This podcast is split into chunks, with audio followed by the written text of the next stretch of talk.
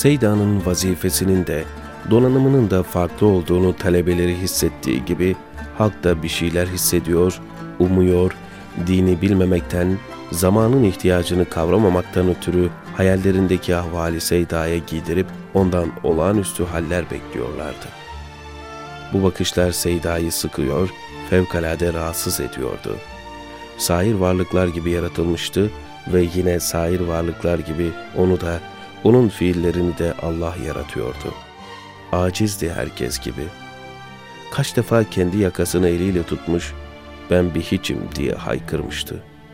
Ne verildiyse elinde sadece o vardı. Vakıa, hayatının hemen her safhası, belki de her adımı olağanüstülüklerle doluydu. Fakat bunlar balondu, şekerlemeydi, acize teşvikti ve zamanın ihtiyacı da değildi. İnsanların zaafı keramet görmemek değil, imani hakikatleri bilmemekten, Rablerinden uzaklaştırılmaktandı. Verilene verenden çok bakmaktandı. İnsanların düşüncesini hak katındaki makbuliyetten önde tutmaktandı.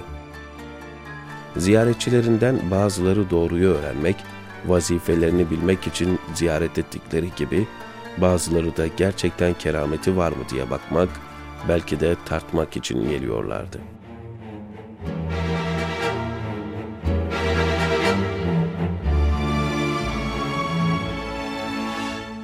Bir ikindi üzeriydi.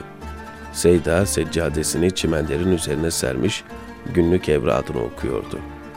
Ocağın altında yaktıkları odunları bitmişti.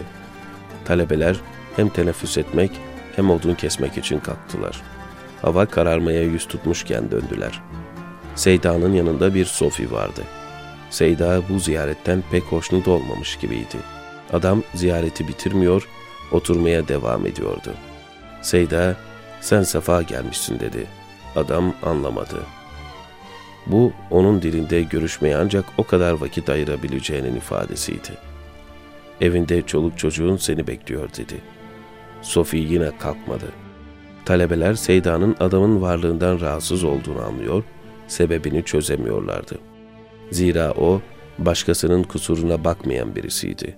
Sonunda biraz da hiddetle adama ihtiyacı olan dersi verdi. Senin kalbini okumamı istiyorsun. Said nasıl bir şeyhtir diye düşünüyorsun. Kerametleri nasıldır diye keramet bekliyorsun. Kalkıp buraya kadar bunlar için gelmişsin.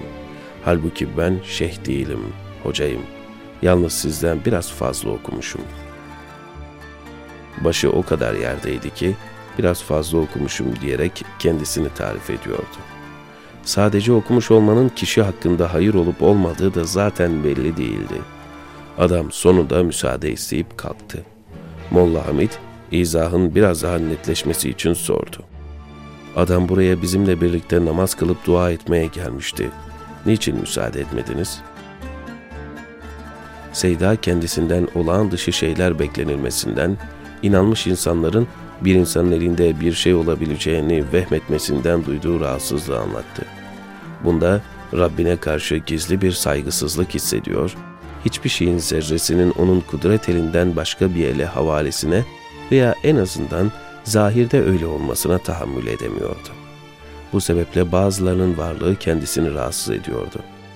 Bazı insanlar vardır ki yanıma geldikleri zaman boynuma binmiş, ayaklarıyla kalbimi sıkıyor ve nefesimi daraltıyor diyordu.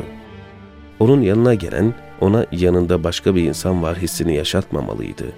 Ruhen o kadar aynı olmalı, kalbi birlikte atmalıydı. Ve özellikle her şeyi her durumda asıl sahibine verecek kadar da Rabbin izzetine karşı saygılı ve hassas olmalıydı. Molla Hamid sırrı anlamıştı.''